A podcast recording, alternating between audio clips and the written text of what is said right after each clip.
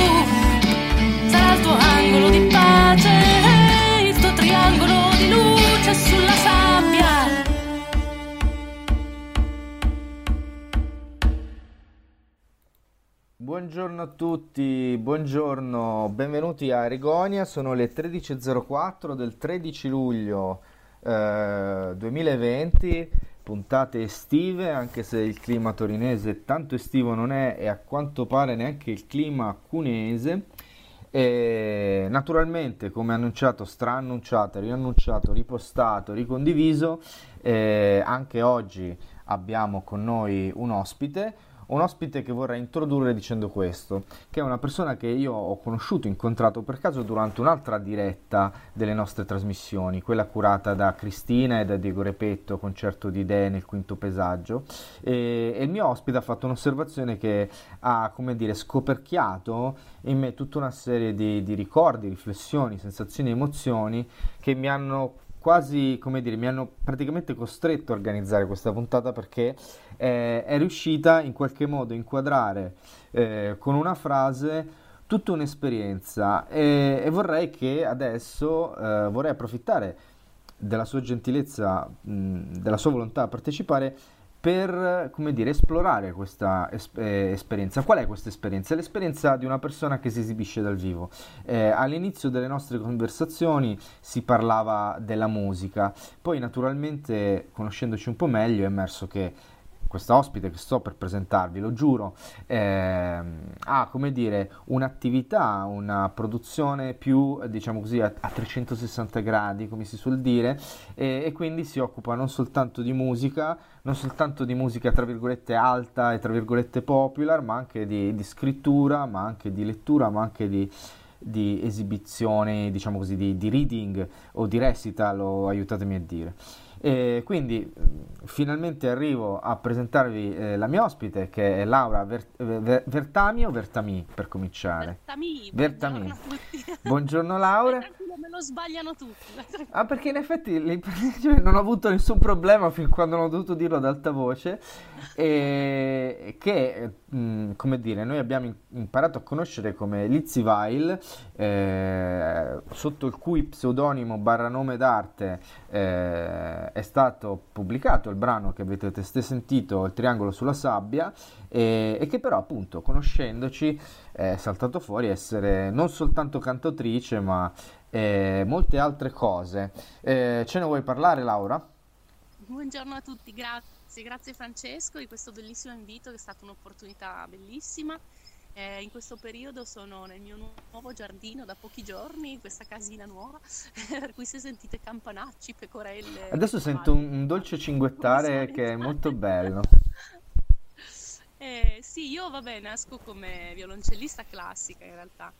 Mi sono diplomata tanti anni fa, da giovane, al Conservatorio di Cuneo, che ai tempi non aveva neanche la dignità di essere la scuola autonoma che adesso, era un distaccamento di Torino, poi nel frattempo è diventato il Conservatorio di Ghedini di Cuneo, e quindi insomma per anni ho fatto classica, quartetto, orchestra e quant'altro, e poi solo nel 2005 ho iniziato un po' il mio percorso di cantautrice. Sono nate alcune, da sempre scrivevo poesie, racconti, fin da ragazzina, il mio diario fittissimo, questi avvenimenti anche un po' compulsivo, e poi via via invece la scrittura, come dire, poi crescendo uno si emancipa anche un po' dalle sue compulsioni, dalle sue paure, da ricordo fitto per non perdere nulla della vita, è diventato anche una scrittura più creativa, e quindi mi sono un po' sfidata in questa avventura di provare a mettere in musica cose mie, e quindi insomma sono nate le prime canzoni, il progetto Lizzie Veil, quindi dal 2005, poi l'album significativamente, in modo un po' simbolico, abbiamo voluto farlo uscire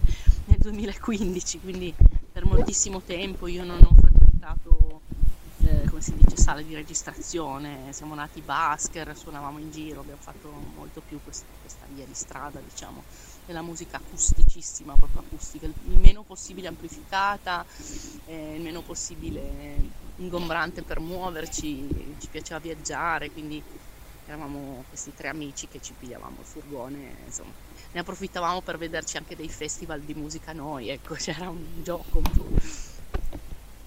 Allora, ne approfitto di questa tua piccola pausa per introdurre l'argomento della puntata, che tu tra l'altro in qualche modo hai già anticipato. Io ho avuto un po' di difficoltà, devo dire la verità, a descriverlo a parole nei vari post, rimandi e annunci e tutte queste cose che sto facendo in questo periodo, perché effettivamente c'è un problema dietro a questa missione che mi sono un po' posto oggi, e cioè che quando si parla di spazio performativo si entra in una strada molto accidentata, cioè di riflessioni, un passato teorico importante che non ha smesso di produrre, come dire, pensieri, non ha smesso di produrre riflessioni, tecniche e quant'altro. Però il focus di Rigonia da sempre non è tanto star lì a spiegare come funzionano le cose agli altri, perché non ci interessa,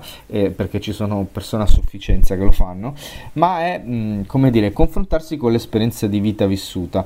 E appunto da quello che tu mi hai detto, cara Laura, devo dire che di esperienza rispetto agli spazi, negli spazi fisici in cui ci si esibisce, quale che sia lo scopo, tu ne hai veramente tanta, perché hai parlato di busking e quindi di arte di strada, però sei anche diplomata al Conservatorio, e in precedenti conversazioni ho avuto modo di scoprire che ti sei esibita anche in sale di concerto più o meno importanti, cioè sicuramente sei stata dalle mie parti, con mio grande stupore, però per lavorare su un tipo di musica comunque molto impegnata, molto robusta, diciamo.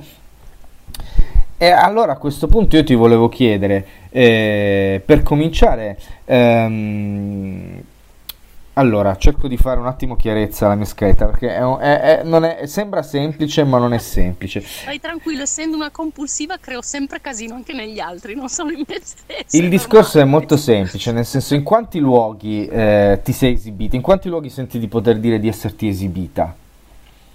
E vabbè sì, nel corso degli anni si sono stratificate tante esperienze diverse, anche perché io sono una che non si tira indietro, quindi per esempio quando ero violoncista classica è capitato che mi invitassero anche dei festival di musica etnica, chiamiamola così, folk, delle mie valli, perché io a Cuneo, insomma, noi siamo vicini alla Francia, abbiamo questo patois, certo, sorta di, guai chiamarlo dialetto, che si incazzano tantissimo, questa lingua, loro vogliono che sia riconosciuta come lingua, giustamente, il provenzale, insomma l'occitano, e quindi abbiamo questi festival molto belli nel sud della Francia o nella Savoia, e mi è capitato di fare anche quartetto non classico, ma di suonare per esempio il quartetto d'archi accompagnando questi gruppi che oggi in realtà sono considerati nell'ambito del rock, ecco, però usano la lingua del provenzale, cioè la cantante cantava in provenzale, e sono su palchi per lo più rock, cioè la musica alla fine si è una rivisitazione del rock, folk tipico popolare, che nasce dalla musica popolare, diciamo così.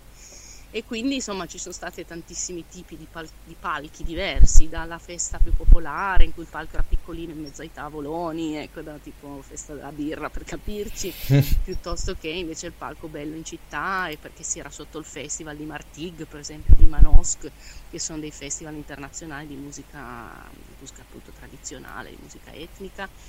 E poi con la classica chiaramente invece ti capita di fare molti teatri delle città, quindi, come dire, gli spazi, ti abitui a spazi molto diversi.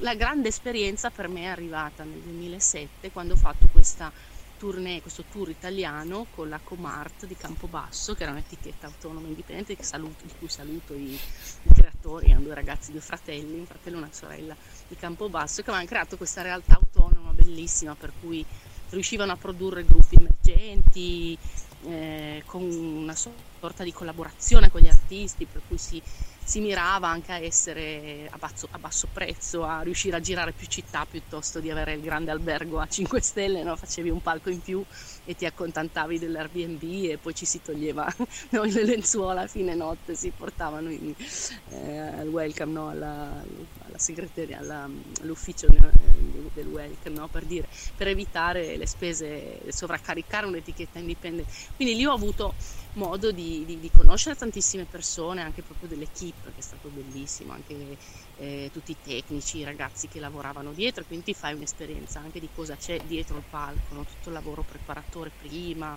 le persone che ti seguono durante, che curano anche esteticamente, no? La tua figura, che sono preziosissimi.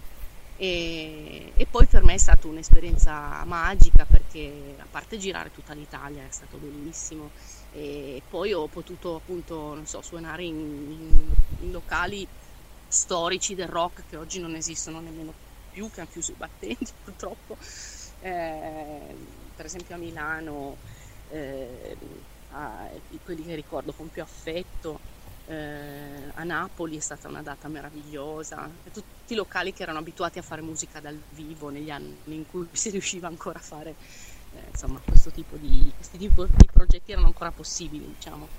Allora, innanzitutto ti saluta Cristina dalla nostra chat di Telegram,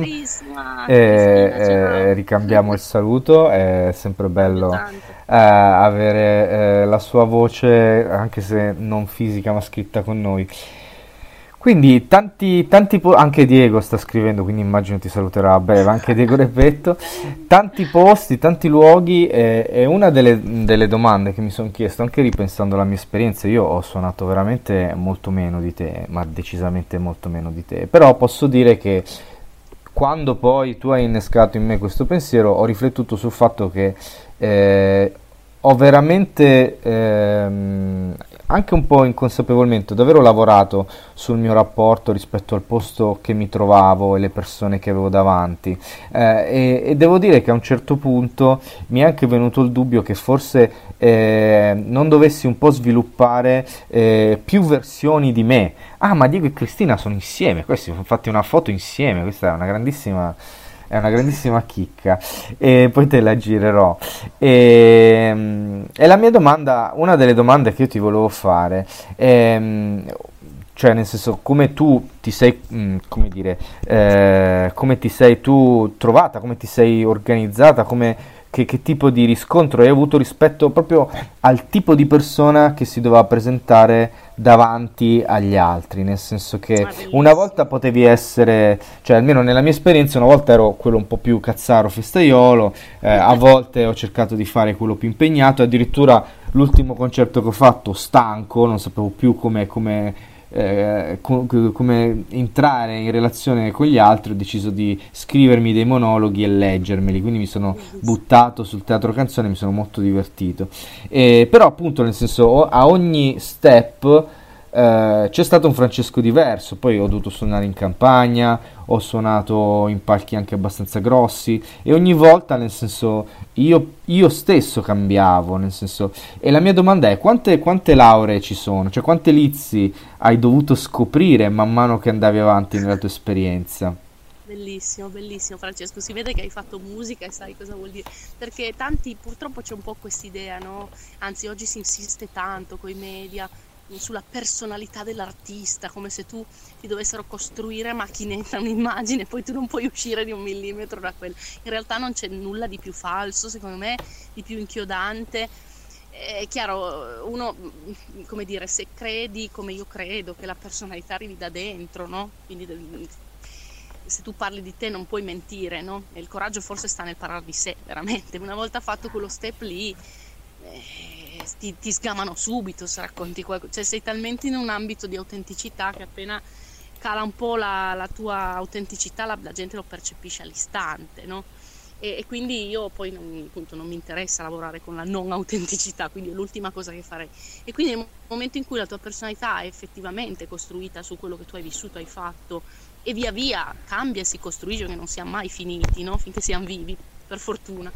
Per cui questa cosa qua mi trova, cioè sfondi una porta aperta, proprio, anzi io credo moltissimo in questa cosa qua, che si tratti di un dialogo costante con l'ambiente in cui sei, il pubblico che ti trovi davanti, lo spazio anche proprio fisico, no? Ne parlavamo anche nell'altra intervista, che ci occupavamo appunto di spazi, dell'architettura, eccetera, predisposti a certe funzioni nei nostri spazi urbani e non urbani.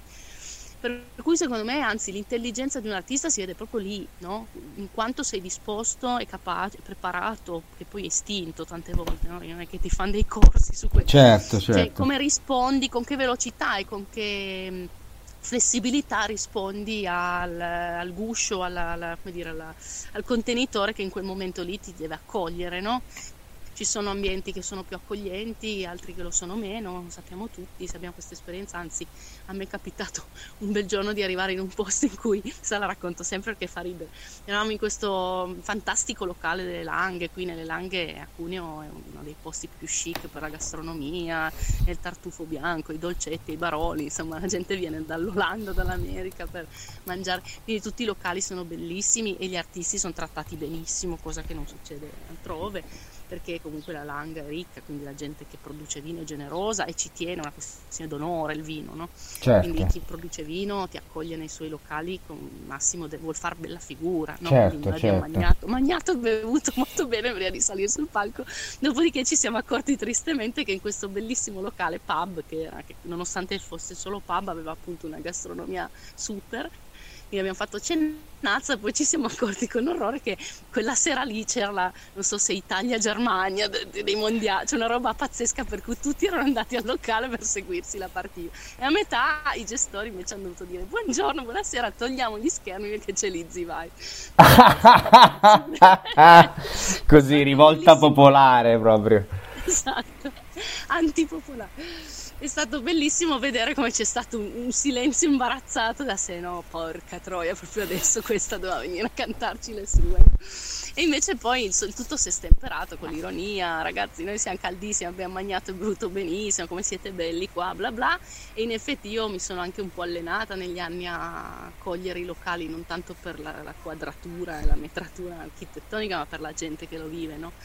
Quindi mi ero fatta un bel giretto prima, avevo visto che sulle pareti c'erano tutte le faccine, le foto che negli anni tutti gli avventori avevano. Ma quindi fai sopralluogo? E quindi sì, insomma, uno deve anche un po' conoscere il suo pubblico prima. Sono strategie, poi ognuno usa le sue. È interessante, no? non è per nulla scontato. Utile, no? Entrare in sintonia prima che il pubblico sia lì, capire già che tipo di locale affronterai. Ed era carinissimo, no? Che ci fossero tutti gli avventori. Infatti io, detta questa cosa, si è spezzato magicamente quando ho detto: cavolo, il locale lo fate voi, siete su tutte le pareti, no? Le pareti vuote, invece ci siete tutti voi, quindi il locale che fate voi. E c'è stato un istantaneo avanzamento di 3 passi da parte di tutti verso il palco, che tu sai per l'artista fanno sempre un sacco sollievo, no? Beh sì, e certo, almeno non c'è questa isola di distanza, esatto, gigante che dovrò colmare pian piano in corso del... Tra l'altro un altro elemento secondo me proprio dello spazio dell'esibizione è anche il vuoto, cioè il vuoto e il silenzio, nel senso che poi sono cose con cui ti confronti e che ti fanno anche un po' diventare adulto, rappresentano un po' il famoso mare in cui ti buttano e dove devi imparare a nuotare a un certo punto, cioè rassegnati al fatto che ci saranno 3 metri tra te e la prima persona che ti ascolta, rassegnati al fatto che se non sei un artista già noto per altre ragioni, probabilmente alla fine di ogni pezzo ci sarà un applauso di cortesia, se ci sarà, e che non importa, va bene lo stesso, si va avanti. Allora Lizzie, con l'aggiunta della difficoltà per me che spesso i miei testi non si capiscono. Vabbè, alla prima, e quindi la gente non sa mai se è finito. Sì, ma no, adesso ultimamente sono diventata più pop, però sì, all'inizio c'era anche questa, io non mi sono mai osata dire è finito, applaudite pure, che è una delle cose più orribili, come dire questo pezzo vuole dire che, no? Io lascio molto a... mi piace anche che la gente reinterpreti i miei tesi. Sì. Senti, visto che noi siamo due ciaciarun, no? Come mi dicevi l'altro giorno, siamo già lunghissimi, e quindi io vorrei invitarti a fare quella cosa di cui abbiamo parlato fino a poco tempo fa, poco prima di andare in onda. E dovete sapere che appunto, come vi ho già detto e come già vi ha detto Laura, lei si diletta, mettiamola così, o almeno una delle sue grandi missioni, funzioni, passioni nella vita è la scrittura, e quindi la nostra Laura sta scrivendo qualcosa e si è proposta di leggerci qualche parte di questa cosa che sta leggendo, di cui tra l'altro io possiedo veramente poche informazioni, e questo è bello perché è come scartare l'uovo di Pasqua, nel senso scopriremo assieme che cosa contiene questo uovo. E tra l'altro incredibile, cioè ci ho pensato veramente soltanto all'ultimo, ma era lì davanti ai miei occhi, così creiamo un nuovo spazio performativo, perché in questo modo qui tu adesso ti esibirai davanti a un pubblico, davanti al tuo telefono, nel tuo giardino, con una regia occulta, perché io adesso manderò il contributo che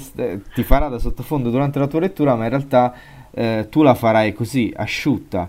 Di questo io tra l'altro ti ringrazio, perché secondo me è una sfida pazzesca, cioè nel senso io al posto tuo sarei veramente terrorizzato, spero che tu non lo sia, anzi spero che tu sia gasata a 1000, e quindi io, col tuo permesso, se sei d'accordo, faccio partire il nostro soundscape. Certo. Di Viterbo, gentilmente donatoci da Federico Bonelli, che salutiamo. E vuoi dire qualcosa prima di iniziare la lettura?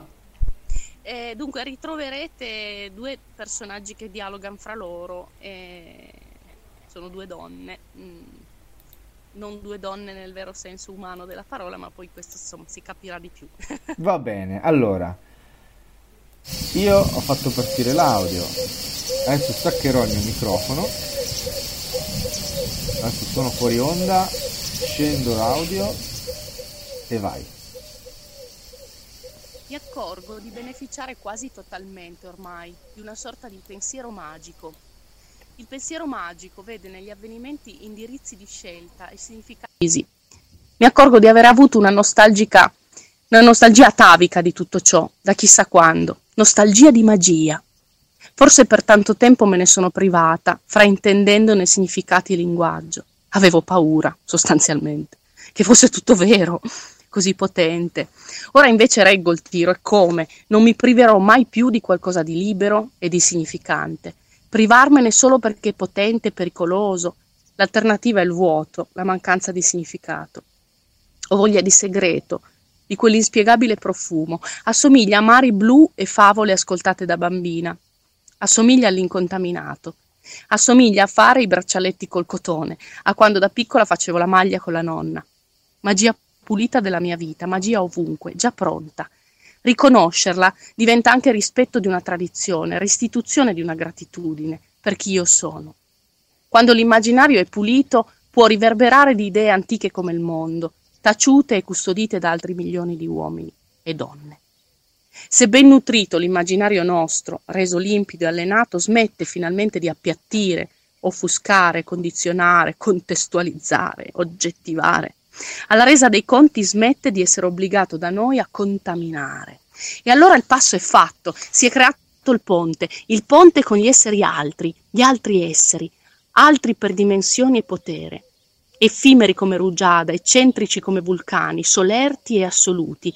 E allora, solo allora, che accadete voi? Che accadiamo noi chi? No, dico, e allora, solo allora che accadete voi, ma che accadiamo noi chi? Ma chi ha parlato? Noi chi, dicevo? Intendevi noi me? Ma chi sei? Sono Lizzie e tu sei Simon, dai, giusto? Oddio, devo essere impazzita, sento le voci. No, no, non senti le voci, sì, sono io per davvero. Ma io chi? Vabbè, come chi? Mi hai chiamata tu, ti ho chiamata, io ti ho chiamata. Sì, mi hai chiamata tu qui, stai, e in modo anche bello rumoroso. Non potevi essere magari un po' più discreta? Si vede che sei alle prime armi, eh? Figurati che da noi hai fatto venire il temporale. Non mi hai neanche lasciato il tempo di legarmi i capelli. Il temporale? Ma di cosa parli? Ah, sei potente e nemmeno lo sai, vero? Senti, scusa, io ho da fare, cose serie. Ah, ma tu guarda questa, prima mi catapulti qui a testa in giù e poi hai le cose serie da fare. Occhio alle cose serie, eh? Occhio alle cose serie, è proprio spesso colpa delle cose serie.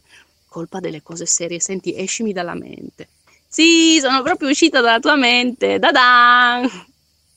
Sono confusa, ma è proprio vero, non è possibile. Ma insomma, adesso sei arrivata, almeno parla. Che arroganza, vuoi che ti parli di me? Ma secondo me tu non parli di te per davvero, mai a nessuno. Ah, come faccio io adesso a parlarti di te? A farti le presentazioni fra le tue due te? Avresti dovuto pensarci un po' prima, un po' di anni fa, no? Ma senti, sembri molto determinata a disturbarmi, oggi io dovevo lavorare. No cara, non funziona così, se mi hai chiamata è perché avevi bisogno e io ora sono qui e non me ne andrò facile. Avevo bisogno, non riesco proprio a capire di cosa potrei aver bisogno ora come ora. Senti, ma tu con sti capelli strani, tutti sti colori addosso, ma cosa mi rappresenti? Ecco, cominciamo, dai, almeno mi hai vista, sarà divertente. Sì, ti ho vista e temo di aver capito, sai anche. Hai anche un corpo dunque, povera me, chi l'avrebbe detto? Sì, beh, oggi di lavorare non se ne parla. Beh, non è proprio un corpo, diciamo, non nel senso che intendete voi sulla Terra, diciamo, però diciamo che tu mi immagini così. Noi qui sulla Terra, scusa, perché tu dove sei? Vabbè, ma allora lo fai apposta. Anche questo è parecchio complesso da dire lì per lì.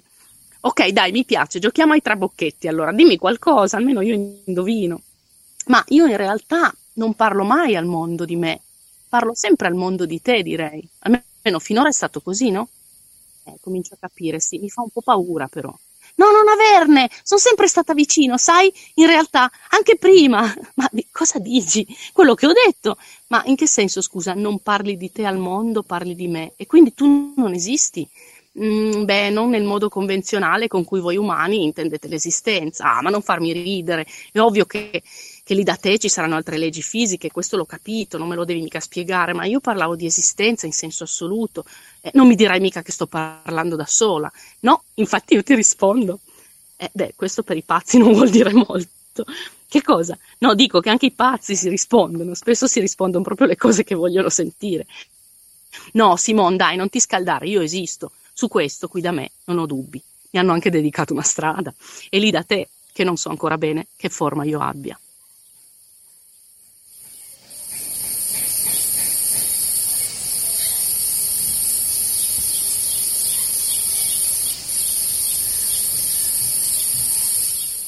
Torniamo in onda con Lizzie che ci regala questo suo brano dal vivo, questa lettura dal vivo che è l'inizio di un'esperienza, l'inizio di un'opera che in realtà stiamo, come dire, di cui noi e il suo titolo stiamo facendo esperienza nel suo diventare.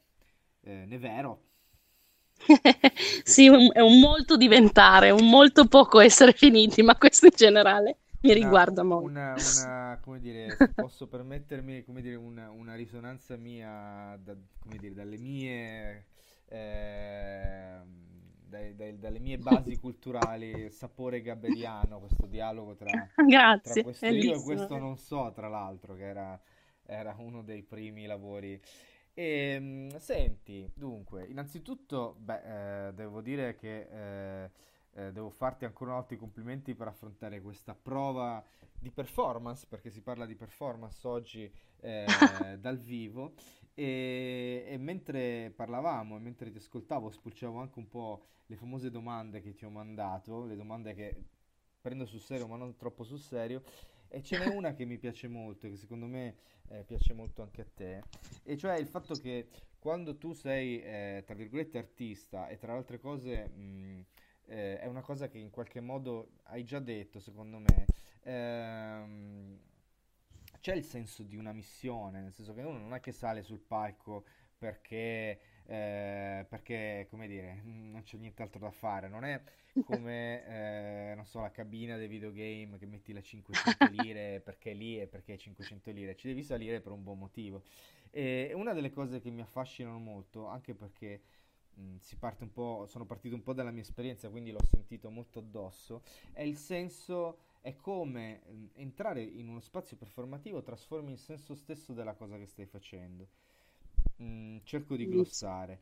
Uno può anche fare il cantautore impegnato, però deve anche avere davanti un pubblico impegnato, altrimenti il suo essere cantautore impegnato, anche soltanto per riuscire a far arrivare il suo messaggio, che sia estetico, musicale, quello che è, o semplicemente nei testi, perché alcuni si occupano soltanto di metà della cosa, alcuni si preoccupano di tutto, deve comunque creare un circuito con il pubblico, una circuitazione di feedback, e quando si crea questa circuitazione di feedback probabilmente capisci che certe cose funzionano e certe cose no, e quindi non puoi, come dire, io Francesco Rigoni non posso consegnarmi al pubblico X così come sono, punto e basta.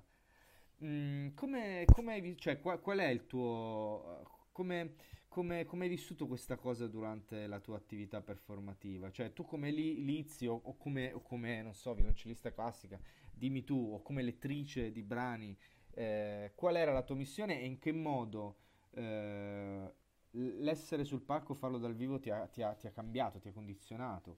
Certo, bellissimo. Ma intanto bello anche che si veda, anche che ci tengo, e che anche tu come artista dica che è importante, perché... per tanti artisti, come dire, ormai, soprattutto ultimamente, no? In cui costruiscono l'artista a pacchettino, no? Questi X Factor, tutte queste trasmissioni che illudono i giovani, gli costruiscono addosso tutta la loro personalità, che i loro piccini forse non hanno neanche avuto l'età fisiologica per costruirsi dal vero, no? Cioè, sembra quasi che, come dire, forma e contenuto siano due robe staccate, no? Invece, come dicevamo anche prima, cioè, tu non puoi che raccontare te stesso visto dai tuoi occhi, no? Quindi ancora più limitato, perché te stesso può essere anche come ti vedono gli altri, invece tu racconti solo dal tuo punto di vista te stesso, che è già un piccolo pezzo dell'universo, no? Solo dal tuo punto di vista. Quindi, come dire, o uno fa finestra, no? Cioè sfrutta il fatto che lo sguardo è appunto un'angolazione, è una prospettiva, e allora diventa interessante in quanto soggettivo, angolazione, prospettiva, oppure cadi nell'illusione più totale, che è tremendamente umiliante, nel senso che se tu vuoi fare l'artista oggettivo, che adesso ti parlo del mondo e c'ho ragione io, poretto, inizi proprio in salita e sarà sempre una salita, no? Perché la gente per lo più è prontissima oggi, no? Poi c'è tantissimo ascolto ad altissimo livello, i CD sono tutti prodotti con una qualità pazzesca rispetto a una volta, sono tutti lì pronti con l'orecchio a sentire dov'è la tua contraddizione, no? Quindi certo. A guai, no? Se la mettiamo sul concettuale, cioè sul... invece cioè, uno deve, come dire, per me è una missione in questo senso qui, cioè io posso raccontare il mio mondo attraverso il mio racconto, no? Gli storyteller, infatti ho scelto il racconto per questo, che però può diventare, come dire, la finestra poi apre su un mondo, e allora quello che diventa importantissimo è il dialogo, la comunicazione, no? Quindi tu sei, quando sei sul palco devi provare, io provo una gratitudine pazzesca, no? Che il palco è un posto privilegiato, e in quanto tale non voglio scadere un po' nella banalità, però è un po' mistica se vuoi, però è un posto sacro, no? Io lo dico sempre anche ai miei musicisti, cioè siamo qua, abbiamo un privilegio, quindi questo posto va usato solo, cioè non diciamoci cazzate, no? Qui abolito subito l'ego, le minchiate dell'acqua, quanto so figo, santo son bello. Infatti, come dire, la selezione dei miei musicisti negli anni è stata difficilissima, molti mi hanno dato della stronza, della snob, ma nel senso che per me è una selezione umana, cioè io devo berci un caffè con te molto bene, passarci una cena divertendomi e sentendo il cuore aperto, e poi allora forse suoni con me, no? Mentre quasi tutti guardano che tecnica c'hai, se sei un veloce improvvisatore, se sei capace a avvisarmi questo stile con questo groove, ma a me quelle cose per me sono assolutamente secondarie, no? E quindi prima appunto ci deve essere, no? Questo legame umano fondamentale, perché sennò la prima in cui la tecnica non vale più, sei ciulato proprio in partenza, secondo me. Cioè è un danno che ti autofai, non so come dire, no? E quindi negli anni è stato difficile, no? Creare anche questa cricca di gente che aveva capito cosa io volevo fare, perché mi ostinavo ad avere testi che metà della gente diceva ermetici, no? Perché non aveva voglia di ascoltarli una seconda volta, fondamentalmente, perché poi oggi siamo abituati a una società che sfrutta la musica per gli ascensori e per i supermercati, non c'ha voglia, no? Di fermarsi a dire se non ha voglia di dirti un'idea, no? Quindi questa roba del palco deve essere assolutamente comunicazione, no? E quindi tu devi, come dire, io infatti mi stanco tantissimo quando faccio le tournée, poi sono devastata, ultimamente ne sto facendo molte meno anche per questa ragione, un po' perché sto scrivendo eccetera, ma cioè il palco ti esaurisce, cioè io alla fine non ho la forza poi di andare fuori, gli amici ti vengono ancora a parlare, ah quanto è stato bello, cioè io a volte avevo bisogno, mi ricordo, di un'ora da sola nello stanzino dietro a ripigliarmi, perché do tantissimo ma soprattutto ascolto tantissimo, no? Cioè in quel momento tu sei un passaggio, sei una porta, e quindi questa roba si, come dire, tu prima dicevi sono stato tanti Francesco, no? Per me è quasi una Laura per ogni posto, no? Cioè tu ti ricrei e ti rielabori in quell'istante lì e non sai un minuto prima come sarà, e poi questa è la roba fighissima in realtà del live, no? Mi darai ragione che è la parte più figa, più creativa, perché tu non avevi gli elementi un minuto prima, cioè puoi studiarti lo spazio, come io cerco di fare, no? Andare al pomeriggio, vedere il locale, capire le dinamiche del locale eccetera, però poi, come dire, è tutta una sorpresa, no? Tu quando sali sul palco c'è questa roba fighissima che si creerà un groove, si creerà un'emozione, un'atmosfera che tu un minuto prima non sai, no? Come asseconderai. Ma visto che... Allora, ti faccio due domande, perché vorrei fartele tutte e due, poi scegli tu a quale rispondi. Allora, la prima domanda è questa. Tu hai mai avuto una canzone X che hai arrangiato in un certo modo? Facciamo finta, nel senso, in realtà può andare in tutte in entrambe le direzioni. Esistono canzoni che tu crei magari... Un bel arpeggino romantico, minimale, giocando molto sull'essenzialità del brano per veicolare quel testo che è come una lama che dovrebbe penetrarti l'anima, oppure al contrario fai un brano super ricco, super denso, super trascinante, e poi hai scoperto che in realtà quell'intensità emotiva che tu pensavi funzionava esattamente all'opposto, cioè il brano lento ti veniva assorbito meglio se lo facevi un pochettino più groovy, o il brano super carico se lo frenavi un pochettino di più funzionava meglio. Hai mai dovuto fare quel tipo di compromesso rispetto al pubblico? Mamma mia, ho dovuto farlo. Posto che magari poi lo registravi in un modo, nel senso che poi nel modo in cui l'hai registrato c'era l'arpeggino o c'era la super banda, diciamo. Certo, bellissima. Ma guarda, esatto, cioè, bravissimo, cioè, hai capito cosa volevo dire? Cioè, addirittura cambiano i pezzi. Cioè, io non osavo dirlo, nel senso che sembra sono un venditore di nulla. No, in realtà mi è successo tantissime volte, addirittura una volta mistica, meravigliosa. Io ho avuto un flash talmente creativo mentre ero lì e dicevo a sta gente qui, ci tenevo perché erano bellissime a dirgli sta roba qui, che ho cambiato un verso, poi disse tornata giù dal palco, mi sono ricordata come cazzo era, ed era molto più bello di quello originale. Cioè succedono queste robe mistiche, non sul palco, ma tantissime volte.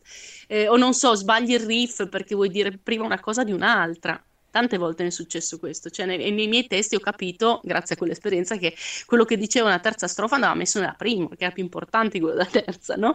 Cioè succedono queste robe perché lì sei senza filtri, lì sei veramente nella vita, cioè c'è il fluire esistenzialistico, no? Sei nel mezzo dell'itinere delle cose che accade, gli accadimenti, no? E quindi, come dire, la testa, le menate, le paure, la forma, come si dice, il sentito dire, piuttosto che quello che borghesemente si può dire, quello che no, e cadono come miserie queste robe qui, ma istantaneamente, no? È per questo che dico che il palco è sacro. Poi quando sei il palco, perché il palco è quando gli altri sono lì e si crea questa roba qua che dicevamo prima di dialogo, no? Però mi sono perso la tua domanda, che era in realtà hai risposto, e ne approfitto per introdurre, visto che sto già organizzando il tempo che verrà, perché naturalmente come conduttore devi anche avere un po' la responsabilità di quello che succede nello spazio che ti viene affidato. Io personalmente ho questa fissa, nel senso che, e nasce anche, visto che ci ascoltano Diego e Cristina, e nasce anche dall'esperienza di ascoltare l'appuntamento con il concerto di idee, cioè che a un certo punto in qualche modo questo spazio che viene discusso e immaginato deve essere anche costruito. Ora, io non è che voglia costruire fisicamente uno spazio, però mi piace l'idea di poter venire da una persona tipo te, che insomma hai fatto tournée, abbiamo già parlato a lungo di tutte le tue esperienze performative, e chiederti ma tu, se ti venisse data carta bianca, se ci avessi la possibilità, come dire, di costruire il tuo spazio performativo ideale, quale sarebbe? Cioè, qual è il posto dove ti piacerebbe di più suonare, dove suoneresti per 7 ore di fila, 7 ore al giorno, alla settimana, 7 giorni alla settimana, cioè il posto proprio che è la casa della tua musica? Che meraviglia. Vabbè, io, come dicono anche alcuni testi delle mie canzoni, chi mi segue lo sa, sono un po' una vestale antica, senz'altro in altre vite sono stata in un gineceo, in qualche vita sono stata strega, arsa sui roghi, in qualche altra vita sono stata una geisha, insomma tutte queste comunità di donne che anticamente condividevano, e quasi sempre condividevano in modo ecologico, razionale, senza gerarchie, conducevano, poi scoperto in letture successive, per esempio nell'isola di Vancouver, prima che arrivassero i colonizzatori europei, creavano dei matriarcati che funzionavano anche in senso economico, che erano competitivi ma senza essere brutali, no? con i nemici vicini o con l'ambiente, no? Per cui forse illusa, non lo so, da questa versione un po' matriarcale. Mi piace pensare che la natura c'entri tantissimo, no? E quindi ecco perché adesso mi sono presa la casa col giardino. Ho sempre apprezzato molto, per esempio, gli house concert, o i concerti, quando mi è capitato, le rare volte fortunate di poter, quando per esempio da violoncellista capitava, perché chiamano magari il trio o il quartetto classico per un matrimonio più riservato, magari nel giardino di casa. Ecco, quelle sono le condizioni, secondo me, in cui la gente è a proprio agio, mette il lenzuolo sull'erba e ti ascolta a 1 metro, hanno magari anche cimpato un po', quindi sono più ridanciani, però poi sanno fare silenzio nel momento in cui tu effettivamente hai il momento poetico, no? E quindi si crea la piccola dimensione, che è anche quella della quotidianità, no? Pensare di portare la musica nelle case delle persone in modo garbato, e che accompagna un po' il resto della vita, non lo sottrae, no? Perché a volte c'è quest'idea che la performance adesso inizia, tutti devono, invece tutti continuano a fare quello che facevano, abbassano un po' il volume se vogliono della voce, se vogliono sentire, se no si allontanano un po' e continuano a parlare come prima, e tu hai modo di inserirti in un pezzo di vita vera in qualche modo.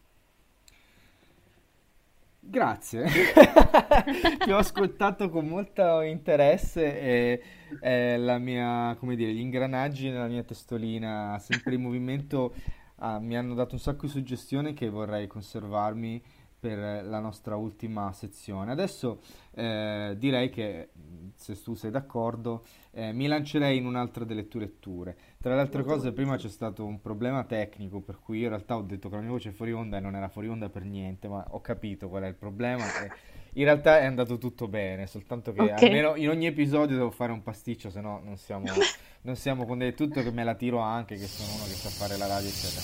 E quindi io adesso, come esattamente come prima, aspetta, fammi controllare che non dico sciocchezze, sì, ho messo in primo piano il nostro ambiente campestre, adesso escludo la mia voce e dovrebbe essere esclusa per davvero.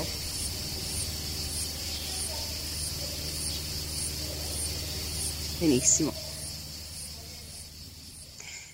Beh, forse è perché il tempo non vuole essere strutturato mai, tantomeno da voi omuncoli. No, beh, grazie Liz, sempre lusingata. No, dico, sembra che parli dall'Olimpo, calmati. No, davvero, credo che il tempo sia profondamente offeso da questo. Questo cosa? Di venire organizzato in strutture, in minuti, ore, di venire intrappolato e redarguito, perché per esempio influisce sulla natura delle vostre cose. Ah, Liz, ne parli come di una persona. Beh, continuate pure a fare i bambini minchia positivisti, va. Ma cioè... No, dico, gli antichi vostri antenati usavano i miti, gli archetipi, le icone, no? Usaci, aiuta! Cioè? Beh, come facevate così bene in epica, no? Pensa al tempo come al dio Cronos. Sì. Beh, vive vita intensa lui, no? Non era mica un dio per di giorno. Indaffaratissimo a definire le giornate, fornire prima il calendario agli uomini, il giorno, la notte... Mica li avete inventati voi. E poi costruire gli imprevisti, gli inganni, i ritardi, gli inconvenienti, le sregolatezze. Già, saggezza popolare antica. Beh, però regalava umiltà, no? Te lo immagini così? Beh, ti assicuro, Liz, che se così fosse, qui da noi i nevrotici andrebbero tutti belli in crisi. Ma non sono io che lo immagino così, eh? Magari i nevrotici allora neanche esistevano. Aiuta a percepire il tempo con dignità e con rispetto. C'hai ragione. Cioè rispetto, nel senso che gli scarti, gli imprevisti ci sono e come, non sono un'eccezione. Sì, ho capito cosa dici, è sempre il potere della mente umana interpretare tutto, dargli un nome oppure il nome opposto. Già, dare efficacia agli istanti, sì, come frazioni di infinito. Già, potete, credo, no? O no? Sì, possiamo anche qua sulla terra. Beh, mica è poco, così decidete voi come percepire. Aspetta, però qui non ti seguo più. Beh, che potete fare in modo che il vostro ricordo resti vivido come un presente costante, nonostante ve ne separino anni. È difficile, ma si può. Forse non è nemmeno difficile, Sim, è che lo sentite pericoloso. È pericoloso e impegnativo. Beh, però il tempo vostro è devoto, io credo, se lo lasciate respirare, come una divinità arcaica, senza ritmi di efficienza. Grazie Liz, dall'alto dell'Olimpo, è sempre padequa, mon ami.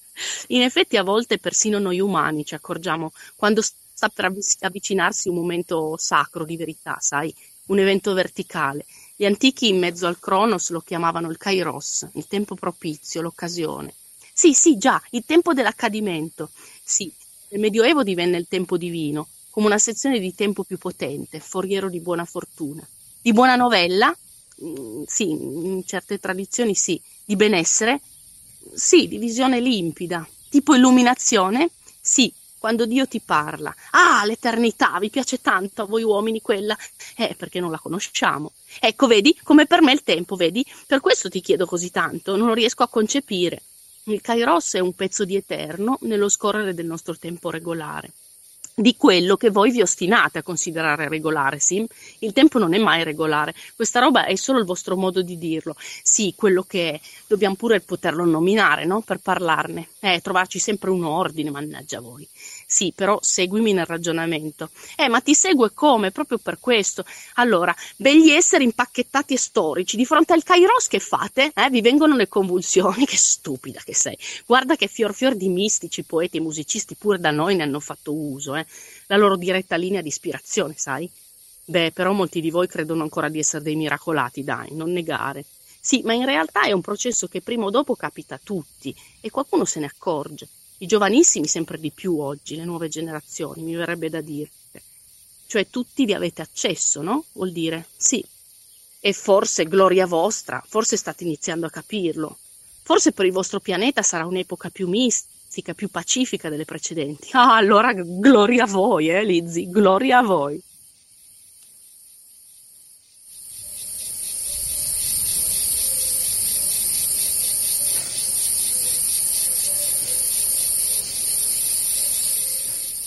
Piano piano rientriamo nella nostra diretta dopo essere stati letteralmente sparati su un altro mondo, un'altra realtà dalla lettura della nostra Lizzie. E una cosa che appunto volevo condividere con te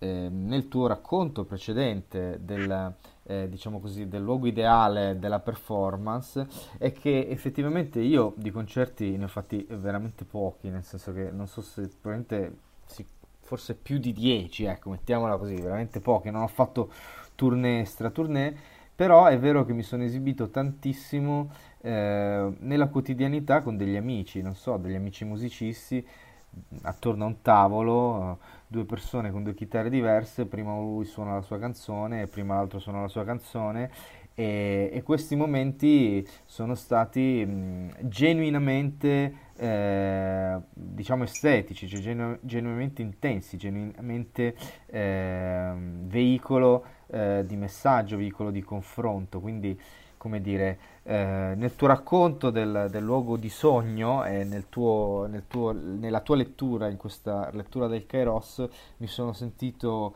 come dire, trasportato in questo ricordo bello del passato nel quale l'esibizione non era per forza il CD con la plastichina, Francesco Rigoni, cantautore, vestito bene davanti a 10 persone che non conosci, ma piuttosto 4-5 persone attorno a un tavolo che si raccontano storie e in qualche modo scambiano la propria esperienza gli uni con gli altri, suonando prima uno poi l'altro, insomma scambiandoci canzoni, scambiandoci idee. E ci resta poco tempo e allora io volevo approfittare di questo poco tempo per farmi raccontare un po' da te che cosa stai leggendo, nel senso che cos'è questa cosa che ci stai regalando, cioè da dove sono tratti i brani che ci stai regalando, e mi sembra di aver capito che questo tuo lavoro è anche una specie di viaggio personale e mi piacerebbe sapere dove ti aspetti di arrivare. Probabilmente non, anzi sono quasi sicuro che tu non sai dove arriverai quando avrai finito di scrivere quello che stai scrivendo, però siccome quando uno inizia a scrivere tendenzialmente un obiettivo ce l'ha, nel senso che qualcosa sta cercando, volevo chiedere cosa stavi cercando tu. Che bello, grazie, mi fai delle domande stupende, solo che logorroica come sono avrei bisogno di 20 minuti ogni volta, ci provo. Vabbè, possiamo un po' sforare, ecco, mettiamola proprio. Grazie, così mi sollevi. Ma dunque, in pratica questo è, io mi arrogo il vezzo di chiamarlo libro, insomma, però ho tentato di canalizzare un po' di più quella che era la mia scrittura spontanea da sempre, che in un certo periodo da giovane, come vi dicevo prima, era più compulsiva, una specie di diario per non perdere le esperienze, per non perdere le emozioni, le sensazioni, poterle usare in un secondo momento. Via via invece ho tentato da adulta di essere un po' più lineare e incanalare un po' verso un prodotto finito, anche se il termine non mi piace perché giustamente mi dicevi tu non c'è nessun prodotto finito mai, però insomma infatti terribile è stato il momento di scrivere il finale, come ci dicevamo poco fa fuori onda, però sì, diciamo che il tentativo di scrivere un romanzo, chiamiamolo così, un po' per sfidarmi, vedere se riesco a stare anche in strutture più universalmente comprensibili, perché visto che tutti mi dicono che appunto la mia non è canzone ma non è solo testo e non posso essere troppo cantautrice, sono più filosofa che ha messo in musica, però a volte invece la roba pop ha prevaricato, allora mi si sente? Perché sì, forse ho avuto problemi di connessione. Ah, ok. Molto bene. Insomma ho tentato anche di darmi un po' un metodo, no? E quindi scrivere come mi insegnavano un po' al liceo, fare il tema, stare dentro degli argini, no? Creare anche uno spazio, che prima parlavamo di spazi, rispettare adattando qualcosa che invece già c'è, non dovendolo sempre necessariamente trasformare. Poi chiaramente è un romanzo un po' atipico, nel senso che ha molto molto dialogo, quindi l'aspetto della comunicazione c'è sempre, l'idea che uno deve sempre travalicare dai limiti di se stesso per trovare una verità che è nel giusto mezzo, che è un'idea che mi piace molto, e poi c'è questa cosa un po' fantascientifica, un po' cyborg se vogliamo, fumettosa, no? Di questo personaggio che arriva da un universo parallelo, in realtà faticano un sacco sia una che l'altra a capire se sono la stessa persona oppure no. Si sono sempre completate senza saperlo, ma quando lei prende forma in una forma più concreta, quella che stava sulla terra prima va un attimo in tilt, poi tentano, e poi invece sarà foriero di grandissimi dialoghi, perché poi tutto il romanzo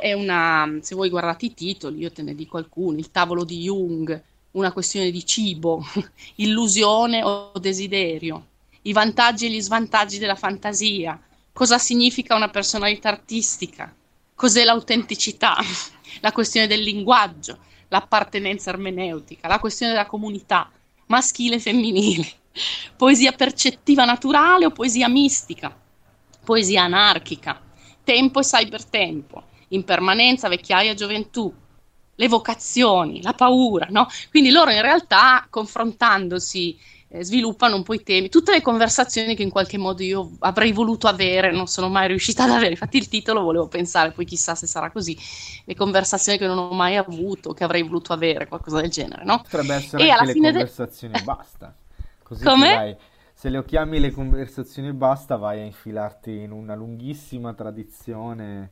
di conversatori letterari, insomma, è vero, di un certo rilievo, se vuoi fare che come sono... dire... Bravissimo, che sono a metà tra l'autobiografia. Un matrimonio bello grosso. È vero, mi suggerisci una cosa importante che non avevo colto. Sì, quindi in realtà poi è foriero di grandissimo confronto. Invece come trucco letterario, cioè se io mi vedo da fuori, no, come chi scrive, è stato una intuizione geniale, perché mi ha permesso di affrontare tutte quelle cose che avrei sempre voluto dire sulla vita, sulla natura, sugli uomini, che se tu fai da pedagogo e scrivi un saggio risulti noiosissimo e morale, che è una cosa che odio. Invece con la scusa di questa piccola Lizzie che arriva tutta colorata con le paillette come una piccola strega con i capelli all'insù da un altro pianeta e che chiede ingenuamente delle cose tipo ma davvero voi siete disposti a vendere per soldi la vostra coscienza? Allora la Lizzie della Terra, diciamo che si chiama Simone, costretta a spiegare a questo, come fosse questo bambino dall'ingenuità assoluta, no, sulle cose della Terra, si ritrova a riuscire a dire in dialogo in modo scherzoso delle grandi verità fondamentalmente in cui io credo, in modo però appunto dialogico, spirituale, spiritoso. Bene, grazie mille innanzitutto per questo tuo, in effetti è un testo che è interessante, nel senso che parla molto, come dire, parla di cose che appartengono un po' anche a questi giorni in cui diventa anche fondamentale rimettersi davanti a se stessi e quindi riflettere sull'arte, su cosa serve l'arte, cosa serve la parola, cosa serve lo stare insieme, cos'è il tempo, cosa ce ne stiamo facendo, insomma... Dentro c'è la sensazione della tua descrizione, la sensazione è che ci sia veramente un concentrato di vita in senso di esperienza vissuta, e quindi insomma aumenta la curiosità poi di averlo chissà tra le mani un giorno nella sua forma definitiva. Io detto questo, ahimè devo comunicarti che il nostro tempo volge agli sgoccioli, come si dice, e quindi nel senso ti chiedo il permesso di svolgere le mie funzioni di rito e quindi di ringraziare tutti coloro che ci hanno ascoltato, il nostro gruppo Telegram, chi viene da fuori e soprattutto i nostri ascoltatori dal futuro, i nostri ascoltatori del podcast, cioè quelli che atterrano sul sito e a tradimento gli parte la puntata in automatico, perché ho adesso spunto questa opzione, quindi fatti loro, e ringraziamo tutti quindi di aver partecipato, anche quelli che non sanno ancora aver partecipato ma parteciperanno. Ringrazio te per essere stata con me in questo orario sempre complicato dove di solito la gente mangia, ne approfitto per dirti che Chiara e Diego sono nelle Langhe, quindi se vuoi rincorrerli sono lì da qualche parte, dalle tue parti. naturalmente appunto faccio tutto questo pippotto perché alla fine quello che sta per succedere è che sarai tu a chiudere la nostra puntata. Non mettiamo una canzone come nostra consuetudine, ma ci lanciamo, come dire, nell'ultima lettura, che è veramente l'ultima lettura, perché in qualche modo ci sveli anche il finale della tua opera, che però sappiamo essere ancora una versione, come dire, 1.0, quindi diciamo che noi avremo, come dire, un'occasione rara, passione dei filologi, di mettere mano sull'opera prima che sia opera, e quindi insomma un momento di radio incredibile. No, scherzi a parte, ti ringrazio per esserti davvero prestata questa cosa, perché essere ospite e allo stesso tempo essere performer non è facile mai, nel senso, per nessuno, e ti faccio l'in bocca al lupo per tutto quello che riguarda la scrittura, la musica, il trasloco, insomma, e tutto quello che ti sta capitando nella vita. Tu hai bisogno di spendere qualche parola per questo brano, o vuoi lanciarti subito nella lettura? Io uso questi pochi secondi per ringraziarti tantissimo, Francesco, ringraziare Rigonia e Cristina e Diego e Bonelli e tutti i ragazzi che ho conosciuto, simpaticissimi. Siete una grande realtà italiana che sta tentando di fare cose belle, alternative, dove ce n'è proprio bisogno. Grazie a tutti. Una simpatica banda di matti. Va bene, allora io, come ormai è diventata consuetudine, tiro su qua il nostro bel boschetto tra l'allero e sgancio la mia voce.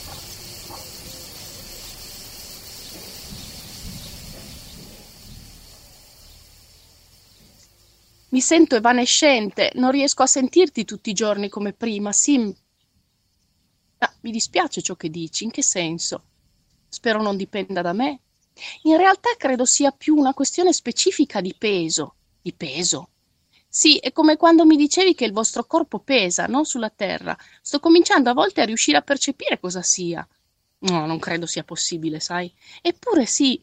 Ma ti senti formicolare i piedi, cioè senti freddo alle mani, gli occhi che bruciano, accaldata se sei stanca, cerchio alla testa.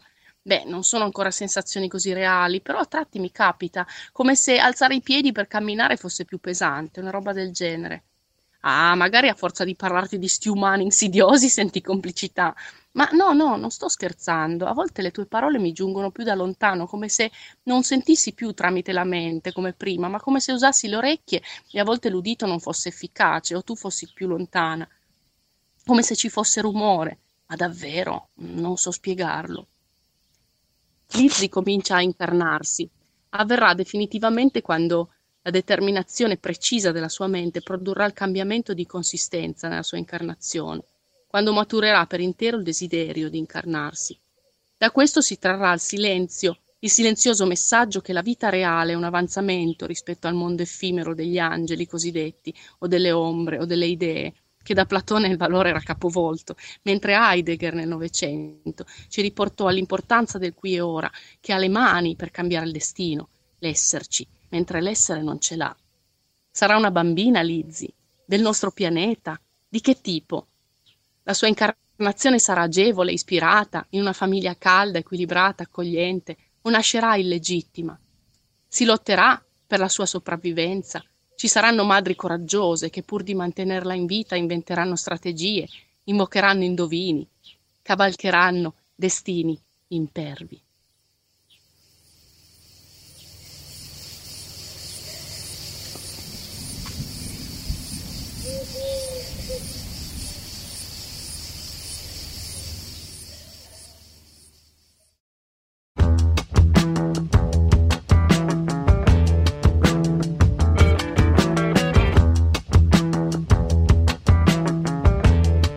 Benvenuti su Rigonia.